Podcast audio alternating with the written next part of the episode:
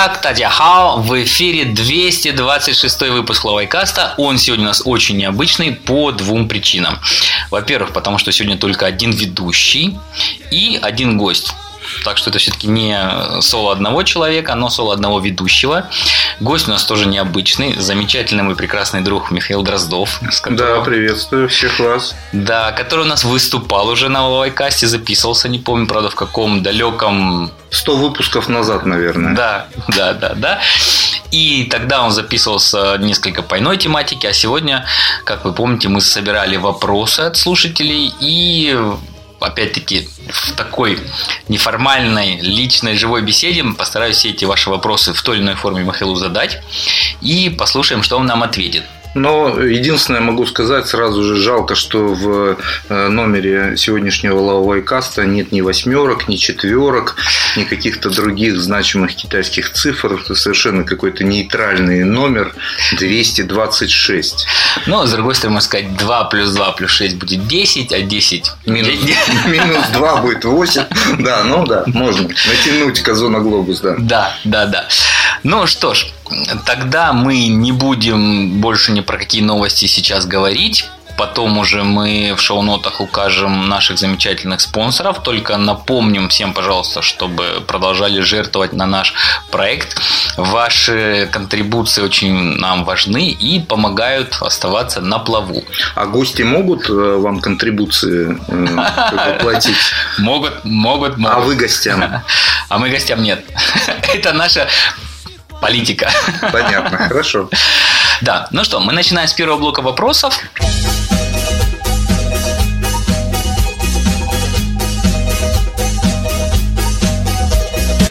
Итак, Михаил, ты председатель Всемирного координационного совета соотечественников. Я правильно же назвал твою должность? Ну, пропустил слово российских, ну ладно. Да, правильно. Каких соотечественников? Не, Кита... не Хуачао, ты Нет, совершенно, да, именно. Вот. Кстати, для наших слушателей такая своеобразная азбука, грамота, китайские соотечественники это хуачао. И надо не забывать, что тот же суффикс чао мы можем использовать для наших соотечественников. То есть латяо – это русские соотечественники за рубежом. Михаил, но этот всемирный комитет что из себя представляет? Вообще в нескольких словах Расскажи, что вы делаете и кто в него входит, потому что наши слушатели сомневаются, входят ли туда представители русских сообществ из других стран. Да, и вообще, по-моему, э, в тех вопросах, которые прозвучали, э, был такой, э, было такое сомнение, что всемирно это может быть вообще какая-то такая красивая, красивая замануха. Нет, я, может быть, скажу чуть-чуть скучно. Дело в том, что в России довольно долго, уже в течение долгого времени осуществляется государственная политика в отношении соотечественников, проживающих за рубежом. И даже был принят специальный специальный закон, который так и называется о государственной политике в отношении соотечественников за рубежом. И в этом законе прописано, э, что э, взаимодействие соотечественников с органами государственной власти России, э, а также с органами региональных властей российских регионов осуществляет Всемирный координационный совет российских соотечественников. То есть вы та организация, через которую государство свои щупальца, нет, свои теплые объятия протягивает соотечественникам, живущим в самых разных странах. Мне, по всему миру, правильно? Э, мне кажется, соотечественники ответно протягивают свои теплые щупальца государству. И, в общем, вот мы так вот в таком симбиозе существуем. Хорошо, да. Но я думаю, очень многих слушателей все равно нас же слушают не только живущие в России, а живущие еще и в Китае и за рубежом. И я-то знаю ту работу, которую вы делаете. Но скажи хотя бы несколько таких, может быть, даже и общих, но тем не менее конкретных вещей. То есть человек, например, который живет в Китае, русский, угу. чем ему может быть полезен этот координационный комитет? Совет. А, совет. Я да. все-таки э, несколько слов э, расскажу о самом этом совете. Э, туда, для того, чтобы в него избраться, существует довольно сложная система, благодаря которому соотечественники из разных стран могут туда попасть. В настоящий момент в него входит 25 человек, которые представляют, в общем-то, все континенты, все регионы нашего мира.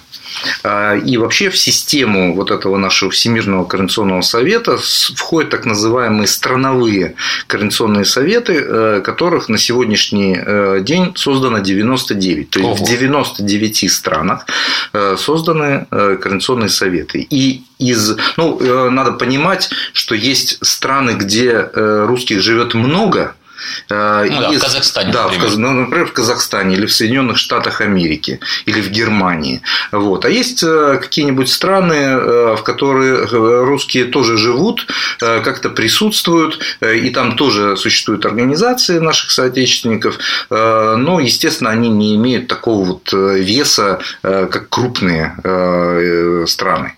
Вот. И, соответственно, вот во Всемирный координационный совет входит сейчас 25 человек человек из разных э, стран мира, еще раз повторюсь, со всех континентов. Э, и э, в 2015 году, когда я попал, вот меня избрали от Китая и от Азиатско-Тихоокеанского региона как представителя соотечественников в этот Всемирный координационный совет, так вот тоже сложилась жизнь и судьба, как писал известный писатель Гроссман, значит, что меня избрали председателем членом э, этого Всемирного координационного совета. Зачем он нужен? А, в принципе, конечно, э, Всемирный координационный совет не решает мелких вопросов. А, как правило, э, мы доносим до властей э, России какие-то наши э, пожелания, связанные, скажем, с совершенствованием законодательства э, в отношении соотечественников за рубежом. Значит, ставим проблемы, которые возникают в тех или иных странах, потому что есть, безусловно, проблемные страны, где наших соотечественников обижают. Ну вот давай я тебя просто буду перебивать чуть-чуть, да, чтобы динамизма добавить. Да. Но все-таки мы связаны с Китаем, да, несмотря да. на то, что то, о чем ты сейчас говоришь, что международная действительно организация, но про Китай. Угу. А вот, например, сейчас мы говорили в прошлом выпуске, что там те же банки, например, китайские, не очень сотрудничают с гражданами Российской Федерации. Угу. Такие проблемы все равно так или иначе возникают. То есть, да. в принципе, получается, что через этот координационный совет можно так или иначе доносить информацию тоже до нашего государства в надежде на то, что что-то будет приняты какие-то усилия со стороны уже государства на государственном уровне. Да, безусловно, это все можно делать, но даже это можно делать э, через Координационный совет соотечественников в Китае, поскольку в Китае э, тоже создана э, такая же организация, которая, если у нас всемирный уровень, ну, то да. вот в 99 странах, в том числе в Китае, создан Координационный совет соотечественников в Китае.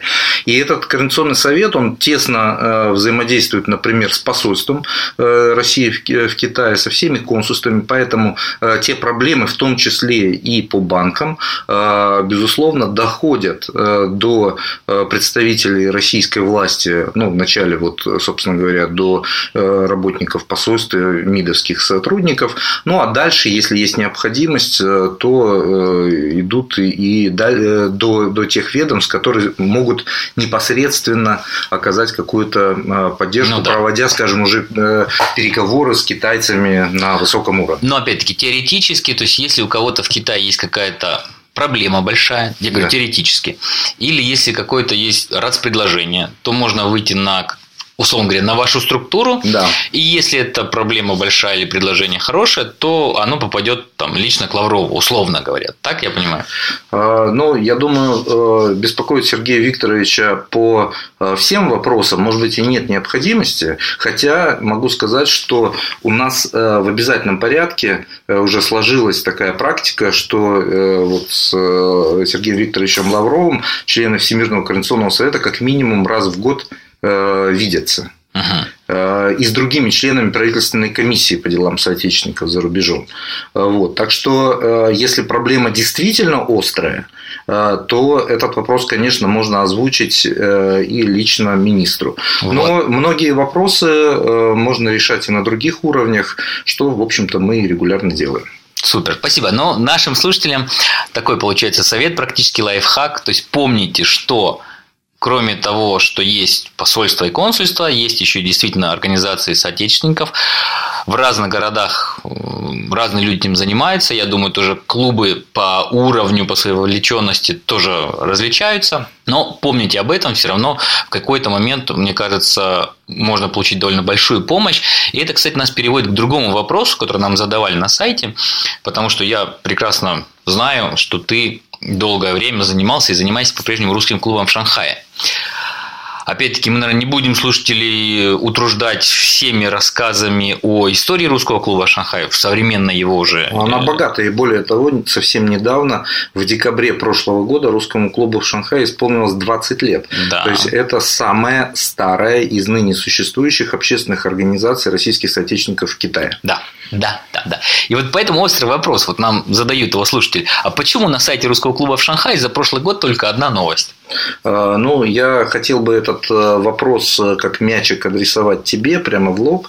Вот. Дело вот в чем. У нас э, был, была, была группа друзей, которые, собственно говоря, много лет э, занимались э, русским клубом в Шанхае. Так что вина ведущих лаувайкастов в том, что на сайте русского клуба в Шанхае только одна новость, она вот прямо видна невооруженным глазом. Альберт Криской, вот ведущий нынешнего выпуска, был заместителем председателя русского клуба в Шанхае. Еще Сергей Литвин. Я, да, я не один виноват. Да, Сергей Литвин был членом правления. Александр Мальцев тоже тоже член правления. Все разъехались куда-то, кто в Словению, кто э, на Кипр. Вот.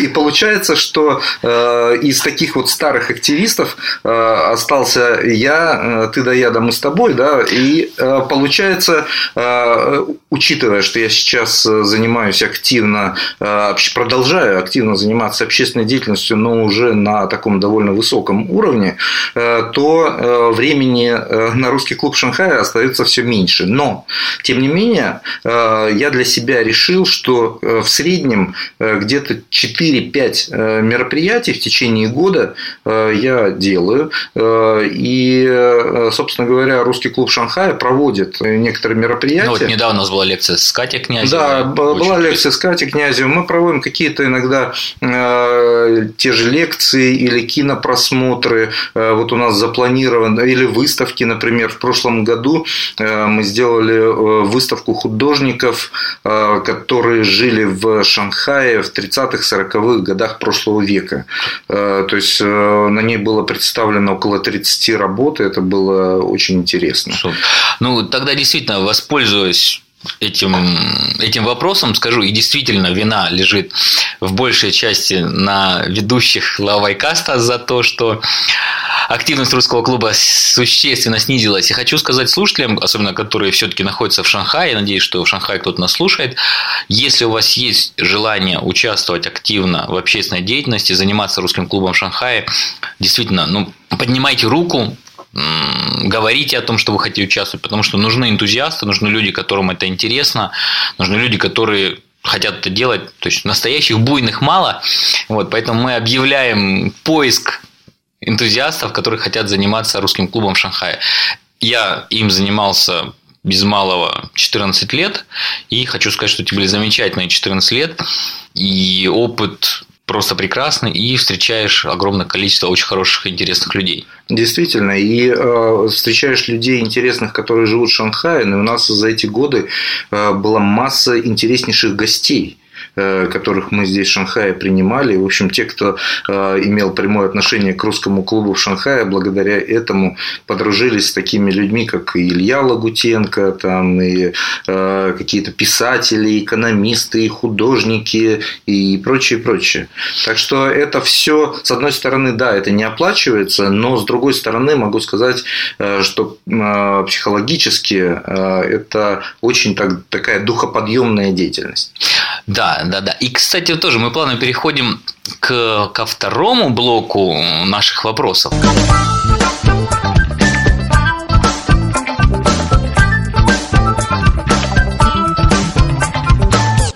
И мы с тобой сегодня гуляли по старому Шанхаю, по французской, по бывшей французской концессии, и с тобой даже были у дома, где жил Лунстром, Олег Лунстром. Да. Он до сих пор стоит и даже в хорошем состоянии.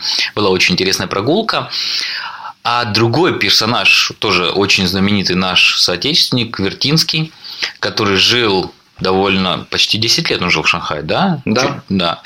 И я знаю, что ты очень серьезно изучал его жизнь в эмиграции в Шанхае. Ну, и... сказать, что прямо серьезно изучал, нет, но я э, действительно интересовался его творчеством и жизнью, и более того, э, так тоже э, сложилось, что я знаком с его дочерью Марианной Вертинской, знаком с его внучками Сашей Вертинской, Дашей Хмельницкой. То есть, вот семья Вертинских для меня совсем не чужая, и я горжусь этими знакомствами, и очень сам люблю творчество Александра Николаевича. Ну, вот по этому вопрос у нас от нашего слушателя. Про Вертинского в те годы, когда он жил в Шанхае. Знаешь ли ты, насколько он сильно контактировал с китайцами? Или все-таки он гораздо больше общался в кругу русских, в кругу иностранцев? Есть ли у нас информация об этом аспекте его жизни?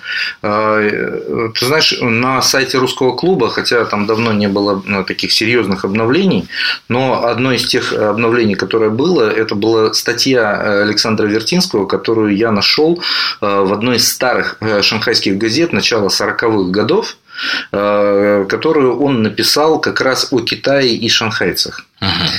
Э, я э, рекомендую найти на сайте русского клуба эту статью. Честно сказать, э, Александр Николаевич, судя по этой статье, не любил китайцев. Вот. И, и, и вообще был довольно раздражен на некоторые вещи, которые он здесь видел в Шанхае. Ну и вообще, надо сказать, что иммигранты, которые постоянно здесь жили, в... не, не только русские, я думаю, что любые белые, которые жили здесь, э, в Шанхае, в основном они, конечно, э, вращались в собственном соку. Э, и э, это было общим, э, общим местом. Если какое-то взаимодействие было с китайцами, то, как правило, это, скажем, нянюшки, которые тогда назывались АМА, вот, которые работали у многих иммигрантов, или там какие-нибудь разносчики, там, торговцы. То есть, как правило, друзей среди китайцев у русских иммигрантов иммигрантов не было, а если и были, то, как правило, это были такие вестернизированные китайцы, которые говорили на иностранных языках, которые, может быть, э, имели опыт жизни где-то за рубежом, э, и в этом плане мало чем по психологии отличались ну, да. Э, от этих самых Иностран... белых иностранцев. А вот смотри, если мы будем говорить не только о Вертинском, а в целом о иностранцах, которые жили здесь, о русских иммигрантах, которые здесь были. Потому что, опять-таки, я знаю, что ты довольно серьезно изучал этот период и много этому посвятил времени. И что вот, например, ты скажешь про русский след в истории Шанхая. Что-нибудь осталось, кроме нескольких зданий, в которых мы знаем, что жили русские? То есть те люди, которые интересуются этой темой, они, безусловно, могут знать, что какие-то есть исторические факты, кто здесь был, кто здесь жил, кто здесь выступал. Но вообще так называемый русский след в Шанхае, он был или не был? Сохранился или нет? Э, ну, если мы говорим о русском следе вот таком явном, то, конечно, это э, те памятники архитектуры, которые оставили русские мигранты, прежде всего два э, православных храма, один на э, улице Гаоланлу находится, второй на Синлалу. Где мы были да, сегодня. Вот мы да. сегодня там как раз гуляли мимо. Э, это памятник Пушкину, хотя он и восстановлен, но, в общем-то, это историческое место, где изначально он был установлен русскими иммигрантами в 1937 году к столетию как раз со дня смерти да. Э, Александра Сергеевича. Это, безусловно, здание Генерального консульства России в Шанхае, ну и ряд зданий, которые просто построены по проектам э, российских архитекторов. Они э, внешне не имеют каких-то черт российских построек, да, но действительно таких вот архитекторов здесь было несколько, и если копнуть вот эту историю, можно выяснить, что оказывается то или иное здание вот имеет тоже такой русский след. Кое-где, э, например, в здании прямо на Вайтане, которое расположено, э, это ныне Банк развития Пудуна, Пудун Фаджанинхан, да, а раньше это было здание HSBC, Гонконг and Shanghai Banking Corporation, где, рядом, где, львы стоят, где да? стоят львы, да, то есть если вы зайдете внутрь, вы обнаружите совершенно изумительные мозаики художника Подгурского, я думаю, это тоже русский след. Или на том же Вайтане стоит здание, такой трехэтажный особняк, это был шанхайский офис русско- русско-азиатского банка, потом он Э, да, он вначале назывался Русско-Китайский банк, потом Русско-Азиатский банк. Э, вот. Ну, то есть, вот такие э, приметы есть. Но если говорить глубже, можно вспомнить, что Шанхайский симфонический оркестр, скажем, он был основан русскими музыкантами. Ага, вот это интересный след, да. То есть это вот такой уже культурный след, да, не архитектурный. Не архитектурный.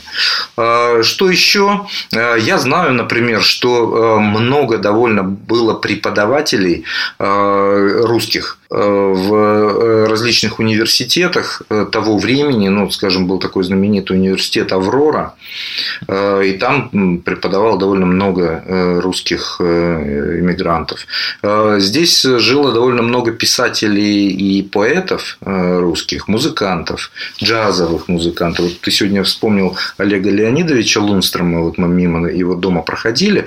Э, Все-таки э, самые в 30-е годы, начале 40-х годов, самые знаменитые джаз-банды в Шанхае были, как это ни странно, Э, именно составлены главным образом из русских музыкантов. И помимо оркестра Олега Лунстрома здесь э, существовало еще несколько э, известных значит, таких джаз-групп.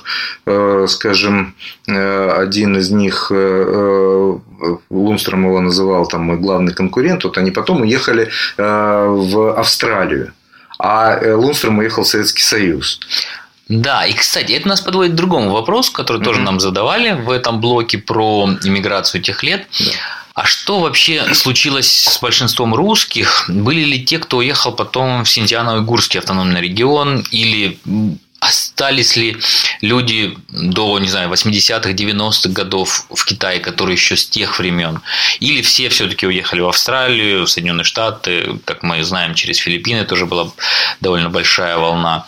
Но это немножко странно. Конечно, из Шанхая в Синьцзян-Уйгурский автономный регион никто не уезжал. Было ровно наоборот. Э, после революции э, действительно в Синьцзяне э, оказалась довольно большая группа русских мигрантов.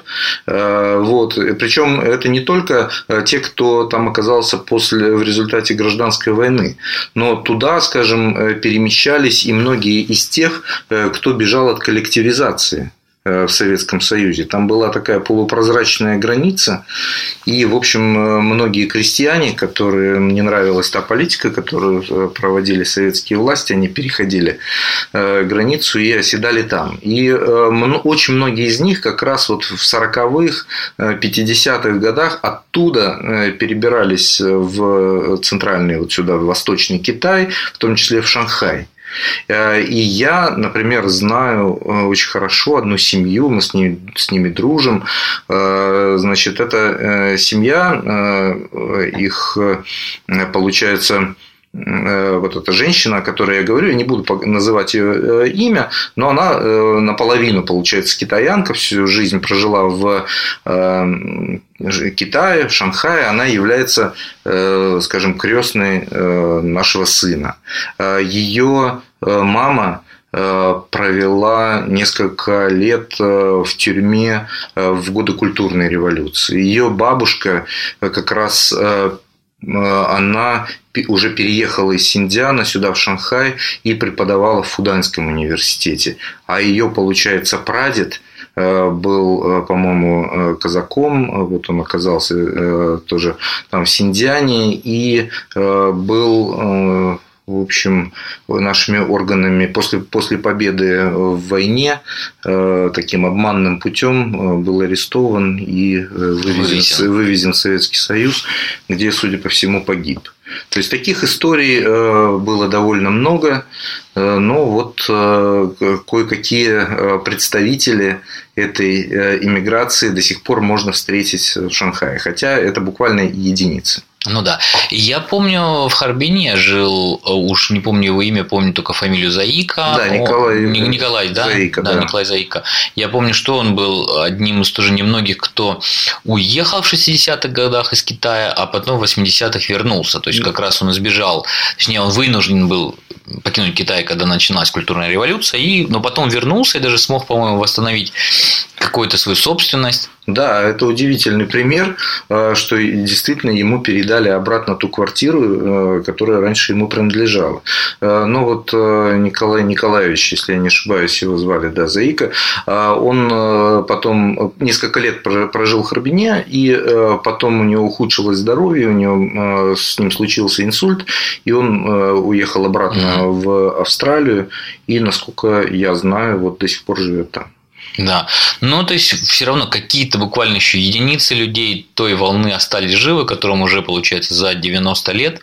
Но, но в я... Китае, наверное, никто из них уже и не живет. Да, конечно, никто не живет. Но э, вот тоже близкий друг нашей семьи, э, есть такой э, есть такой Михаил Николаев, он живет в Сан-Франциско, и сейчас ему 97 лет, 97 лет. Это последний живой участник перехода из Владивостока в 22 году совсем малышом его родители, значит, они сели на, на один из кораблей эскадры контр-адмирала Старка и из Владивостока вот ушли сюда в Шанхай.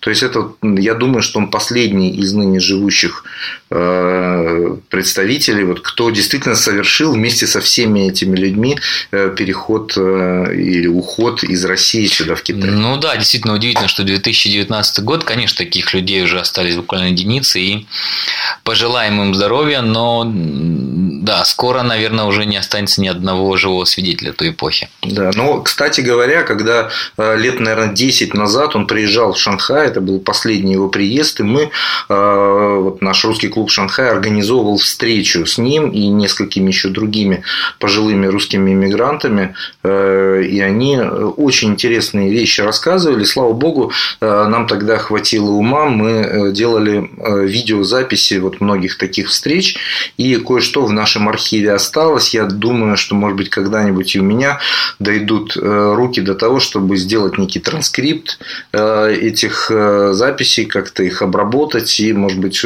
куда-то дать, чтобы люди могли тоже с этими свидетелями, с их свидетельствами познакомиться. Да. Хорошо. Ну, из дел ушедшей эпохи плавно будем перемещаться в наше время, опять уже к твоей персоне.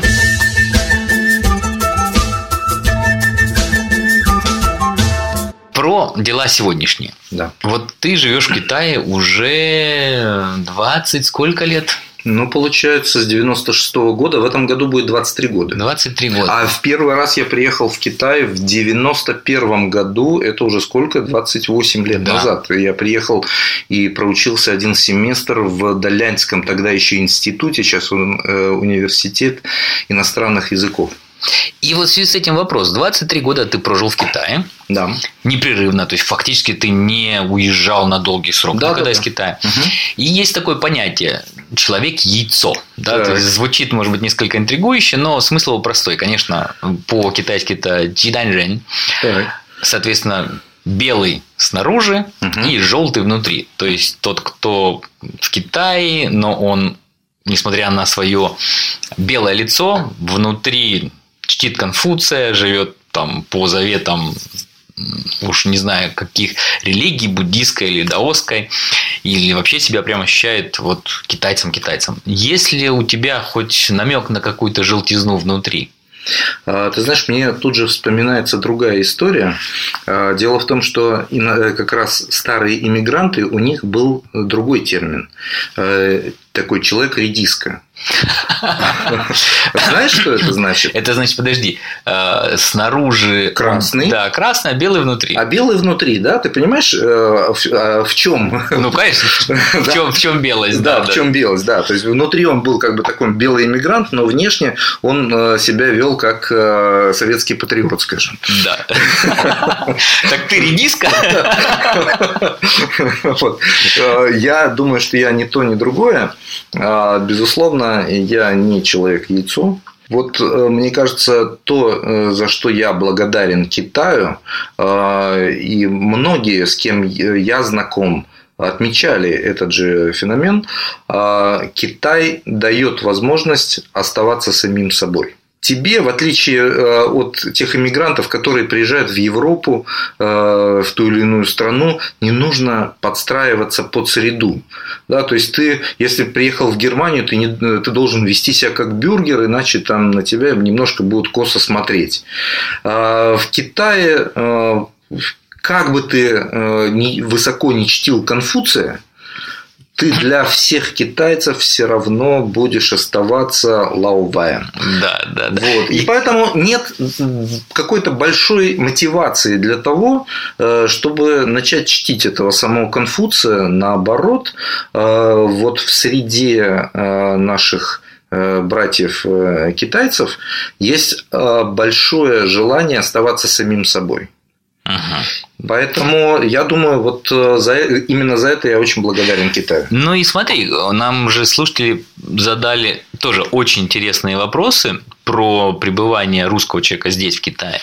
Например, то есть каково человеку с русским менталитетом в Китае? Ты частично на него ответил, но можешь ли ты сказать что-нибудь более конкретное в том плане того, что какие особенности местной культуры нами принимаются хорошо, русскими, а какие не очень. То есть, что русскому в среднем по тому опыту, который у тебя есть после 23 лет, ты здесь видел огромное количество людей, которые прошли через Китай. То есть, что русский воспринимает хорошо в Китае, а что вызывает наибольшее отторжение или раздражение? Вот, может, и к Вертинскому мы вернемся, что, что его больше всего раздражало. Нет, у меня, э, знаешь, были э, клиенты как-то, они приехали, э, по-моему, на две недели. И они вывели такую как бы таблицу степень привыкания к Китаю. Значит, на второй день своего пребывания в Китае они говорят, слушай, нам начала нравиться китайская еда. Вот, типа акклиматизация идет хорошо, я могу тоже с, с этим согласиться. Вот, на четвертый день они сказали, слушай, ты знаешь, начали что-то нравиться китаянки. Я боюсь спросить, а что было на шестой? Э, где-то э, на десятый день они сказали, что их э, начала притягивать китайская попса, и что нужно срочно уезжать, потому что все, Китай затягивает. Но у меня немножко все как-то по-другому происходило. То есть я, несмотря на то, что здесь много красивых китаянок, тем не менее женился на русской и вот э, мы уже женаты, получается, почти 20 лет. Да. Э, так что... Я на той свадьбе был, мед, да, пиво да, мед, пил. Мед, мед, пиво пил, да. Вот. Так что, эм, ну, что дает Китай и э, что, что, от, что не нравится да, в Китае? Я думаю, вот э, те люди, которые приезжают сюда, делятся, собственно говоря, на две части. Есть те, кто Китай как-то принимают, и дальше на э, какие-то вещи э, просто закрывают глаза или их почти не видят. А есть э, другая категория людей, которых все в Китае и китайцах раздражает. Вот такой небольшой тест, просто вот подумайте. Если будет идти мимо вас человек, который захочет очень так смачно плюнуть, прочистить горло и так далее. Вот меня это не раздражает. Да, я пройду и даже как бы э, усом не поведу. Ну да, а кого-то это шокирует. А кого-то это шокирует, и они на этом начинают э, фиксироваться. Э, и вот такой, э, такой негатив, он потихоньку копится, копится, копится, и люди с такой большой радостью уезжают из Китая. Но все-таки, если смотреть на такой широкий срез, я все-таки за эти ну, 20 с лишним лет очень многих видел в Китае русских, я бы сказал, что таких, конечно, подавляющее меньшинство. То есть я бы сказал, что, э, ну, как минимум, квалифицированное большинство uh из тех, кто приезжает в Китай, э, как правило, Китай людям нравится. Ну да, я тоже со своей стороны и со своих 21 года опыта прожитого в Китае полностью подтверждаю твои слова. На самом деле в Китае русскому человеку, мне кажется, в современном Китае однозначно очень комфортно. И это, кстати, нас подводит к следующему вопросу. Вот если будущее у русского человека в Китае, да, то есть, как я понимаю, слушатель, который его написал, подразумевает, что надо ли ехать в Китай? Хорошо ли в Китае развиваться? То есть, какой бы ты совет дал условно говоря, юношу, юноше, обдумывающему, как поступить дальше в жизни? А, ну, знаешь, есть такое замечательное выражение, которое москвичи очень любят, понаехали, да, то есть я, конечно, никому не советую приезжать в Китай, а, оставайтесь... Не резиновый Китай. Не, не, не резиновый, точно, не надо никуда ехать, а вот, сидите там у себя, пригоди, где родился, там и пригодился, могу сказать. Но э, если более серьезно э, посмотреть на эту э, ситуацию, то, конечно, эм, очень все изменилось. Я думаю, что золотое время для иностранцев, которые приезжали и жили в Китае, оно прошло.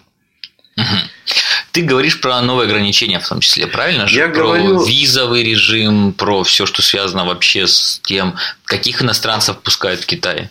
Я про да, я говорю не только про это, я говорю э, об этом в более широком смысле, э, потому что э, в Китай, когда приезжали вот мы, например, можно было иметь в кармане совсем небольшие деньги. Угу.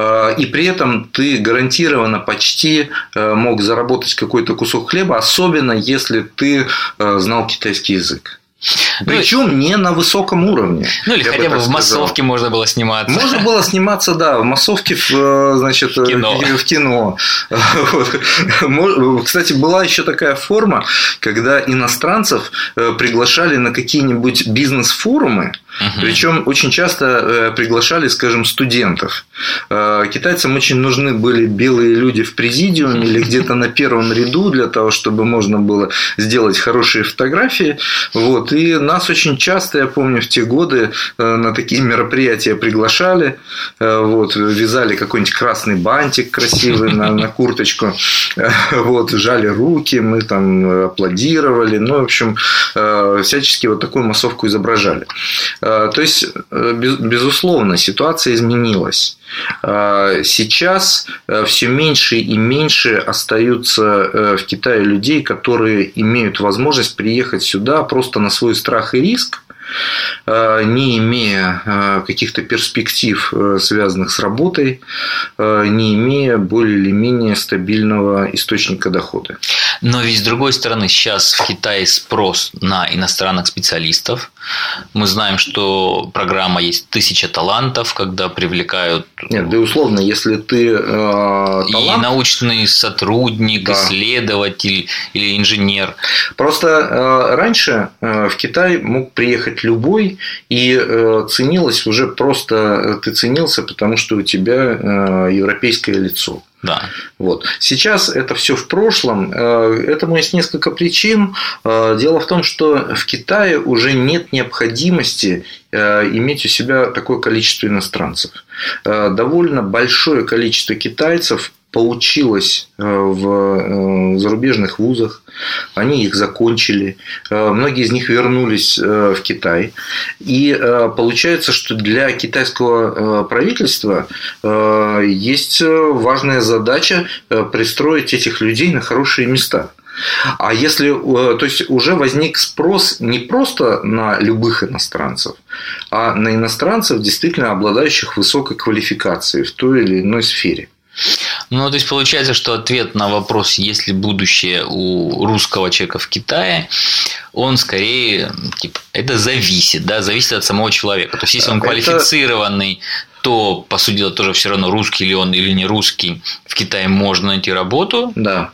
Но я бы э, все-таки еще э, взглянул на эту проблему таким образом. Нужно э, знать и историю. Э, в принципе, 30-е, 40-е годы прошлого века, считаю, особенно 30-е годы, считаются просто золотым временем для иностранцев в Шанхае. Я видел и лично знаком с многими русскими иммигрантами, большинство из них уже умерло, конечно, но которые рассказывали мне об этом периоде их жизни с придыханием. Они все очень любили Шанхай, они все любили Китай. А, вот. А потом что произошло? А, вот ты историю лучше, наверное, меня знаешь. Ну, потом произошла революция. Да, да произошел 49, 49, 49 год. И все вот эти вот люди, которые каким-то образом обустроились, а, значит, осели и так далее, они были вынуждены просто бросить э, все то, что они сделали здесь, и выехать из Китая. А э, в принципе, а если мы вспомним 66 год, те, кто не выехал, сел в тюрьму. Да. вот. Поэтому э, мы про это не можем не помнить. Э, и я, э, несмотря на то, что Китай замечательно развивается, несмотря на то, что у нас сейчас с Китаем очень добрые, действительно добрососедские отношения, но полностью исключить такую ситуацию, э, что Китай в какой-то э, момент не скажет оставшимся иностранцам Уезжайте. Уезжайте. Это не будут, конечно, репрессии никакие, да, но это, скажем, будет очередное ужесточение визовой политики. Назовем это так. Ну, то есть ты считаешь, что в принципе сейчас у Китая, с одной стороны, появляется больше инструментов для того, чтобы это сделать. То есть все вот эти новые ограничения, новая визовая политика, это именно осознанная совершенно стратегия. Совершенно осознанная. Которая, да, которая, в принципе, конечно, китайское правительство может выбирать, насколько жестко mm. применять эти правила новые или где там, наоборот, что-то ослабить, но иметь всегда под рукой рычаг, который можно нажать и сильно эти гайки закрутить. Да, совершенно верно. Вот, так, да, так что а, если говорить э, о а, вообще возможностях, которые есть у китайского правительства, то, э, ну, поскольку я все-таки здесь и бизнесом занимаюсь, вот наш э, один из моих сотрудников недавно ходил на специальные курсы, которые были в том числе посвящены вот новым налоговым правилам, новым визовым правилам и так далее. Им там сказали, эти курсы организовало само правительство, uh-huh. что сейчас 15 15 или 16 разнообразных государственных структур объединены в общую базу. То есть, условно говоря, если раньше, э, ну, например, э, там, пенсионный фонд и налоговая инспекция, они не были связаны. Э, налоговая инспекция и управление по въезду и выезду не были связаны. Управление по въезду и выезду там и какой-нибудь банк они не были. Сейчас все вот это э, связано в единую и общую систему э, компьютерную. Причем, э, как было заявлено, она всекитайская. Угу.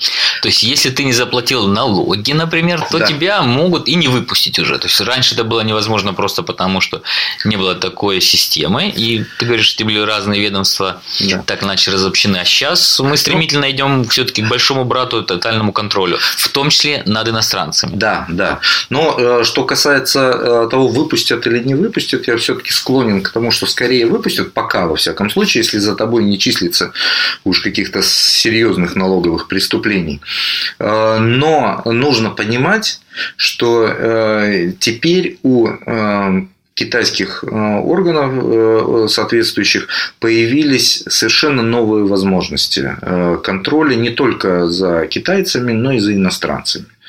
Из этого нужно исходить. И, кстати говоря, я вот вспоминаю, когда я только приехал в Китай, на каждом перекрестке стоял полицейский, а то и два, а то и три на каждом перекрестке. Сейчас, э, если едешь по Шанхаю, ну редко где Э, ты их видишь. Но это не значит, что э, все, значит, никакого контроля нет. Просто сейчас все осуществляется благодаря камерам. камерам. Поэтому, если где-то что-то случается, тот же самый полицейский из-за угла где-то приезжает там за две минуты. Угу. Вот. И нужно понимать, что это везде так. То есть, если вы не видите офицера по въезду и выезду, который стоит у вас за плечом и не смотрит, зарегистрировались ли вы Э, на, по месту жительства, это не значит, что э, соответствующие органы там не знают э, об этом факте. Да, да, да. Кстати, для наших слушателей, наверное, в какой-то момент надо будет записать отдельный подкаст по правилам визовым китайским новым, про все вот эти категории А, Б, С, про вопросы, связанные с регистрацией, с правилами проживания, с правилами въезда и прочее, прочее. И хотим просто напомнить тоже слушателям, что кто едет в Китай, обязательно, обязательно, обязательно надо регистрироваться по месту жительства в течение 24 часов после въезда в Китай. В отеле это за вас делают автоматически, а если вы в Китае имеете друзей и останавливаетесь у них, обязательно надо идти в участок и регистрироваться, иначе на выезде вас, скорее всего, штрафуют, а могут даже не только штрафовать, но и лишить права въезда в Китай на какой-то срок. Да. Так что да, так что будьте, будьте внимательны и помните об этом. Ну что, а это нас подводит к нашему последнему на сегодняшний выпуск блоку, такому тоже очень современному, практичному и прагматичному. Так или иначе мы этих вопросов уже касались, но тут чуть более подробно.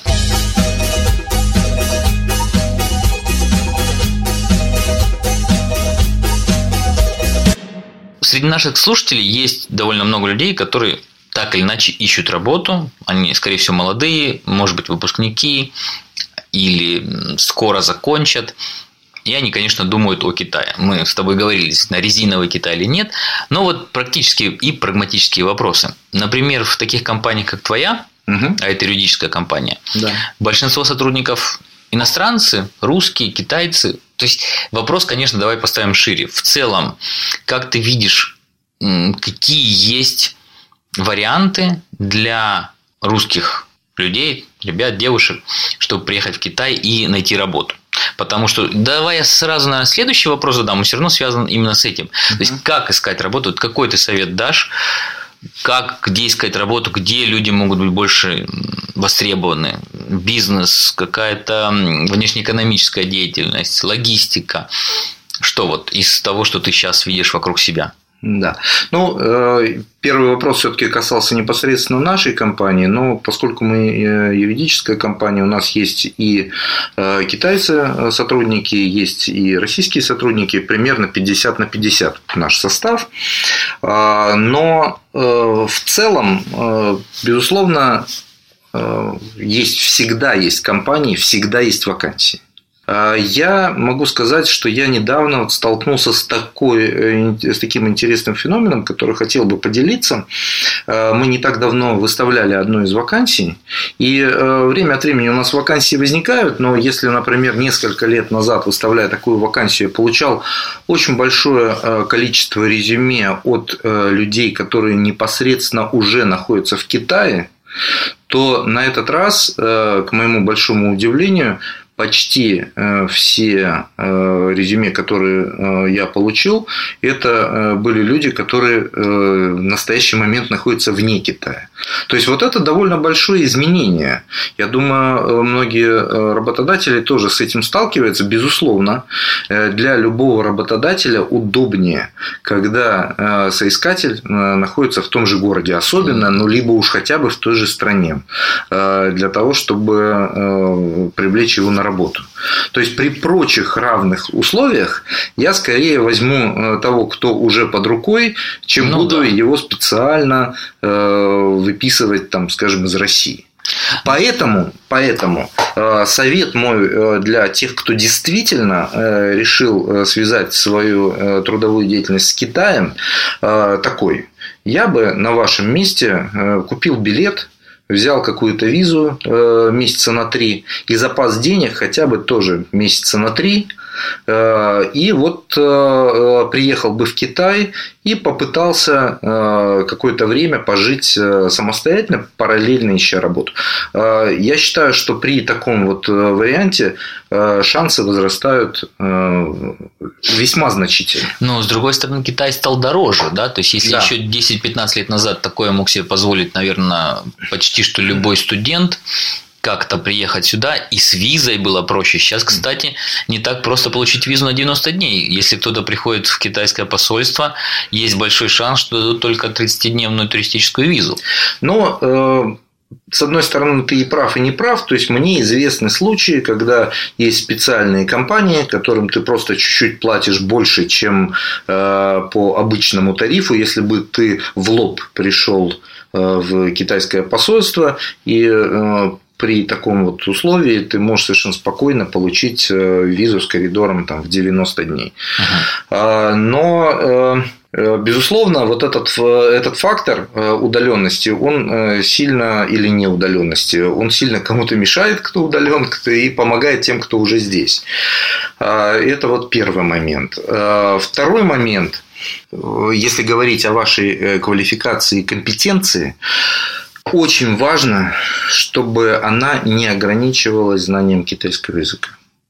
То есть язык сам по себе уже не является средством для зарабатывания денег. Да, совершенно верно. Потому что э, вот еще даже там 10-15 лет назад э, люди, которые просто знали язык, могли быть востребованы, и их только на этом основании могли взять в ту или иную компанию на работу. Ага. То есть сейчас в, я думаю, это уже обязательное некое такое требование у любого работодателя, чтобы помимо языка у вас были какие-то другие компетенции.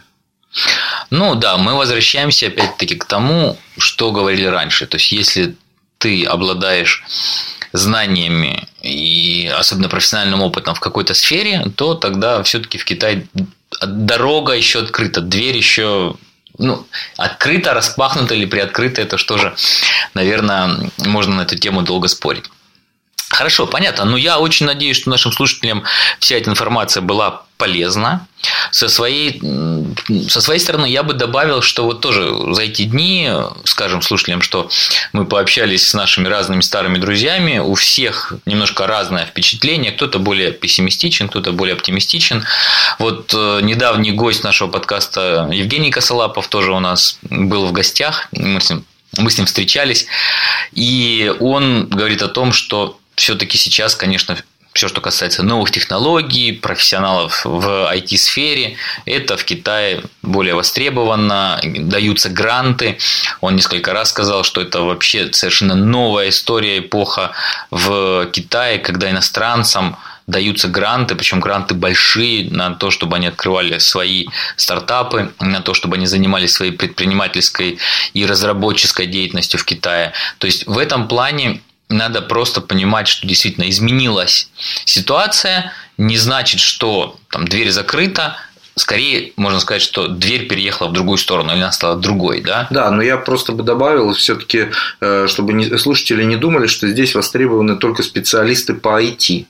Условно говоря, если вы хорошо играете на фортепиано, то э, китайцы, и у вас есть э, соответствующая квалификация, которая подтверждает этот факт, э, китайские власти вполне э, могут посчитать вас э, тоже тем самым талантом, э, который э, было бы важно привлечь.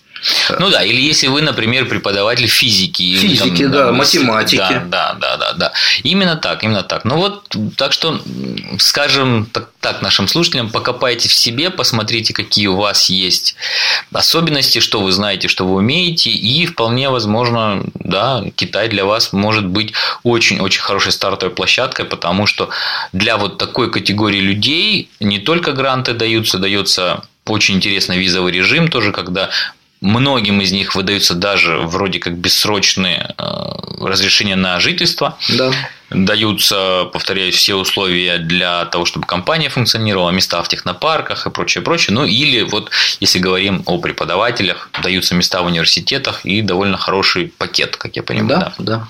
Да, да так что у нас не все однозначно, то есть есть и белые новости, да, и черные. есть и хорошие, и плохие, потому что э, вот э, мы немножко коснулись визовой политики, но если говорить о налоговой политике, с одной стороны, когда э, китайские власти только затронули вот эту вот тему, связанную с большей прозрачностью, с определенным повышением требований там, к размеру декларируемых зарплат и так далее, многие из тех, кто здесь ведет э, свой бизнес, приуныли. Но когда вот с 1 января этого года эти правила заработали, э, я могу сказать, что даже по нашей компании э, я понял, что мне, ну и, соответственно, и другим компаниям, которые здесь представлены, выгоднее даже показывать больше таких вот белых чистых зарплат, чем это было раньше, потому что показывая белые зарплаты, во-первых, там есть определенные вычеты, потом повыше, повышен уровень необлагаемой суммы, да. значит, который не облагается налог, налогом, соответственно, вот этим личным подоходным. То есть китайцы в очередной раз они доказывают какой-то свой разумный прагматический подход. То есть то, что происходит, это все-таки не столько э, закручивание гаек, э, сколько э, такая, такой, такой идет дрейф в сторону большей прозрачности, честности и понятности. И согласитесь, дорогие слушатели, что если у вас есть нормальная Э, рабочая виза, если у вас есть белая зарплата, то, наверное, вы и чувствовать себя будете э, гораздо спокойнее в стране, да, вот как э, старый был рекламный ролик советский, советский ой, господи, в российской уже новая заплати российская, налоги. Заплати, заплати налоги, да, и спи спокойно. Ну да, да, да. Действительно, тоже я согласен с Михаилом в этом аспекте. Китай меняется, нельзя сказать, что однозначно там в сторону какой-то дистопии дистопии или в сторону прям Орвеллской антиутопии. Конечно, кстати, вот последний, наверное, вопрос, он нам не пришел от слушателей, а скорее это то, что интересует и меня. Надеюсь, что мы в какой-то момент запишем тоже специальный по этому поводу выпуск. Вот что ты думаешь о всех тех новостях, которые мы слышим про китайскую систему социального кредита? О том, что все китайцы под тотальным контролем будут получать, там, не знаю, плюс 2 балла за то, что старушку перевел через улицу, минус 3 балла, если сам перешел улицу на красный свет, потому что везде камеры, все, вся система видит, лица распознаются и прочее, прочее. Как бы исходя из того, что ты сейчас видишь вокруг, уже видим ли мы то, что это работает в каких-то, может быть, моментах? Что ты об этом думаешь? И как ты видишь, как на это реагируют китайцы? А, ну, немножко а, уже есть такие звоночки, которые я не могу не замечать. Вот, например, наша компания, в том в числе прочего, предлагает некоторым нашим клиентам бухгалтерский сервис. То есть мы предоставляем данные нашего бухгалтера. И вот недавно, как раз с начала этого года, мы приняли решение, что мы вынуждены брать дополнительный залог с наших клиентов при ведении бухгалтерии. То есть, если вдруг клиент по какой-то причине вовремя не заплатил налоги или решил бросить компанию и так далее, поскольку мы даем данные нашего бухгалтера, вот он сам ко мне подошел и говорит, ты знаешь, а, тут такая ситуация, если вот эти вот э, кто-то из клиентов э, вовремя что-то не сделает, это э, напрямую будет касаться уже моей личной жизни, то есть может дойти до того, что мне, например, нельзя будет купить билет на самолет или на скоростной поезд. Вот. И это говорит о том, что вот эта информация, она уже не просто какие-то дальние планы, да, то есть это потихоньку внедряется. Но я надеюсь все-таки опять на китайский прагматизм.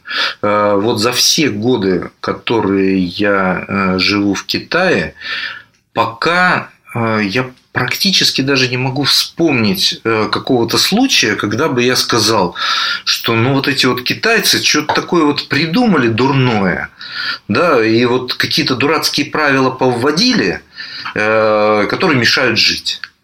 Да, и мешают там, не знаю, ведению бизнеса, мешают, э, вот чему-то мешают. Поэтому я надеюсь, э, что все-таки практика от э, заявленных некоторых э, вещей будет отличаться. Но говорить определенно, как это будет работать. Ну вот мне сказали, что владелец ОФА Угу. Это э, вот этой э, компании, да. которая э, велосипеды, в аренду. велосипеды сдает в аренду. У него сейчас очень низкий социальный кредит, он не может, например, купить билет на вот этот скоростной поезд даже. Придется ему ездить на велосипеде между Пекином и Шанхаем. Да. Вот. Ну, еще очень интересный вопрос, можно ли вот эту карму подправить, да, то есть, например, добрыми делами. Но, тем не менее, хочу заметить, что мне кажется, вот эта система, она потихоньку, эта система подталкиваний, да, система каких-то микроинцентиваций и, и, и также микронаказаний, она все-таки работает, потому что даже сегодня, гуляя с тобой по Шанхаю, я обратил внимание, что практически никто не переходит улицу на красный свет. Все смирно стоят и ждут зеленого света, даже когда не проезжают автомобили по дороге, потому что уже, наверное, люди поняли, что камера все фиксирует, и, может быть, это будет там минус сколько-то баллов ну, в карму. Ну, нет, я думаю, что пока причина все-таки не в этом. А вообще, когда мне задавали разные журналисты а, вопрос, в чем я вижу успех китайских реформ, и вообще какое самое большое за э, вот эти годы жизни своей в Китае я вижу перемену, я бы сказал, что самая главная перемена в Китае – это люди, китайцы. Вот я не знаю, ты согласишься со мной или нет. Эм, конечно, память избирательная, и многие вещи э, уже приходится вспоминать, э, но э, когда мы приехали в Китай, все машины бибикали нещадно, э, китайцы плевались, э, громко разговаривали, они вели себя с нашей точки зрения вполне как-то как дикари и так далее. Сейчас это совершенно нормальные люди, Э, ну, за редким исключением, то есть, конечно, страна большая, и можно еще встретить э, ну, да. значит, э, людей, там, я не знаю, из каких-то дальних мест, но в целом, когда я захожу, например, в какой-нибудь поезд или самолет, Э, и так далее. То есть э, у меня, ну, может быть, это опять э, такое сознание, как то, о чем я говорил в первой части, да, что кого-то раздражает, кого-то нет. Может, я не вижу уже каких-то вещей, но мне кажется, очень большая, большая перемена – это прежде всего люди. И главным образом, конечно, молодое поколение. Ну да, я тоже отмечаю, что люди, которые моложе 35 лет, скажем так, это уже прям отчетливо другое поколение, оно отличается тем, как оно выглядит, оно отличается тем, как оно одевается, оно отличается тем, как оно себя ведет и, и в компаниях, с которыми я так или иначе имею дело, и, и на улице, и действительно в ресторанах, в общественных местах, в транспорте и прочее, прочее. Да, так что Китай по-прежнему очень интересная страна. Китай все-таки чуть-чуть резиновый, так что приезжайте, смотрите, ищите здесь работу, оставайтесь, ну или, или не оставайтесь. Да, и тянуть эту самую резину, может быть, тогда и не стоит. Я не знаю. Приезжайте быстрее. А тем, кто в Китае, шлем привет большой. Этот выпуск мы записывали, сидя в Шанхае. Так что привет, привет Китаю, привет Шанхаю. Ну и привет всем остальным, кто нас слушает. Да, ну и привет, наверное, соведущим Лавайкаста, которые проигнорировали этот эфир. Александру Мальцеву привет, Сергею Литвину. Нет, они не проигнорировали. Нет, нет, нет, не будем катить на них бочку. Мы решили попробовать вот такой новый формат, посмотреть, насколько он будет тоже интересен нашим слушателям. Поэтому, пожалуйста, очень важно, те, кто нас дослушал до конца, Оставляйте комментарии, пишите, что вам понравилось, что вам не понравилось. Имеет ли такой формат право на жизнь, когда только один из ведущих берет интервью у одного гостя, или лучше все-таки больше так не делать, а вернуться исключительно к формату, где как минимум два ведущих. Оставляйте комментарии, вопросы к Михаилу. Мы ждем, что вы будете довольно активно нам писать. Ну и еще раз напоминаем про пожертвования. Ну что, у нас традиционно есть предложение нашему гостю сказать, какую музыку мы должны поставить в конце нашего подкаста. Есть ли у тебя какая-нибудь любимая песня, которую надо поставить для наших слушателей? Ну, э, я не буду, может быть, оригинален. Э, раз уж здесь звучало э, имя Вертинского, было бы, наверное, правильно поставить одну из его песен, ну, скажем, про Китай, вот на стихи Гумилева. Отлично. Что мы и сделаем. Ну что, это был 226 выпуск Ловайкаста. Всем спасибо за внимание. Пока-пока.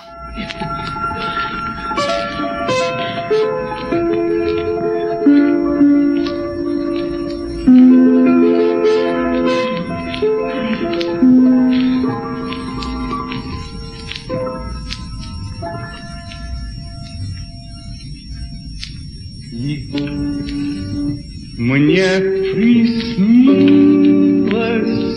что сердце мое не болит, Оно колокольчик фарфоровый в желтом Китае. На пагоде пестрый висит и приятно звенит. В эмалевом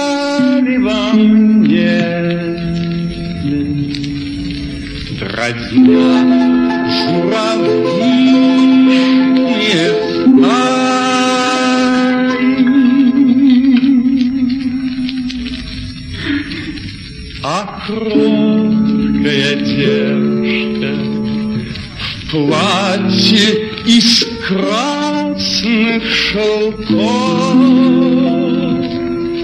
где золотом вышиты осы, цветы и дракон.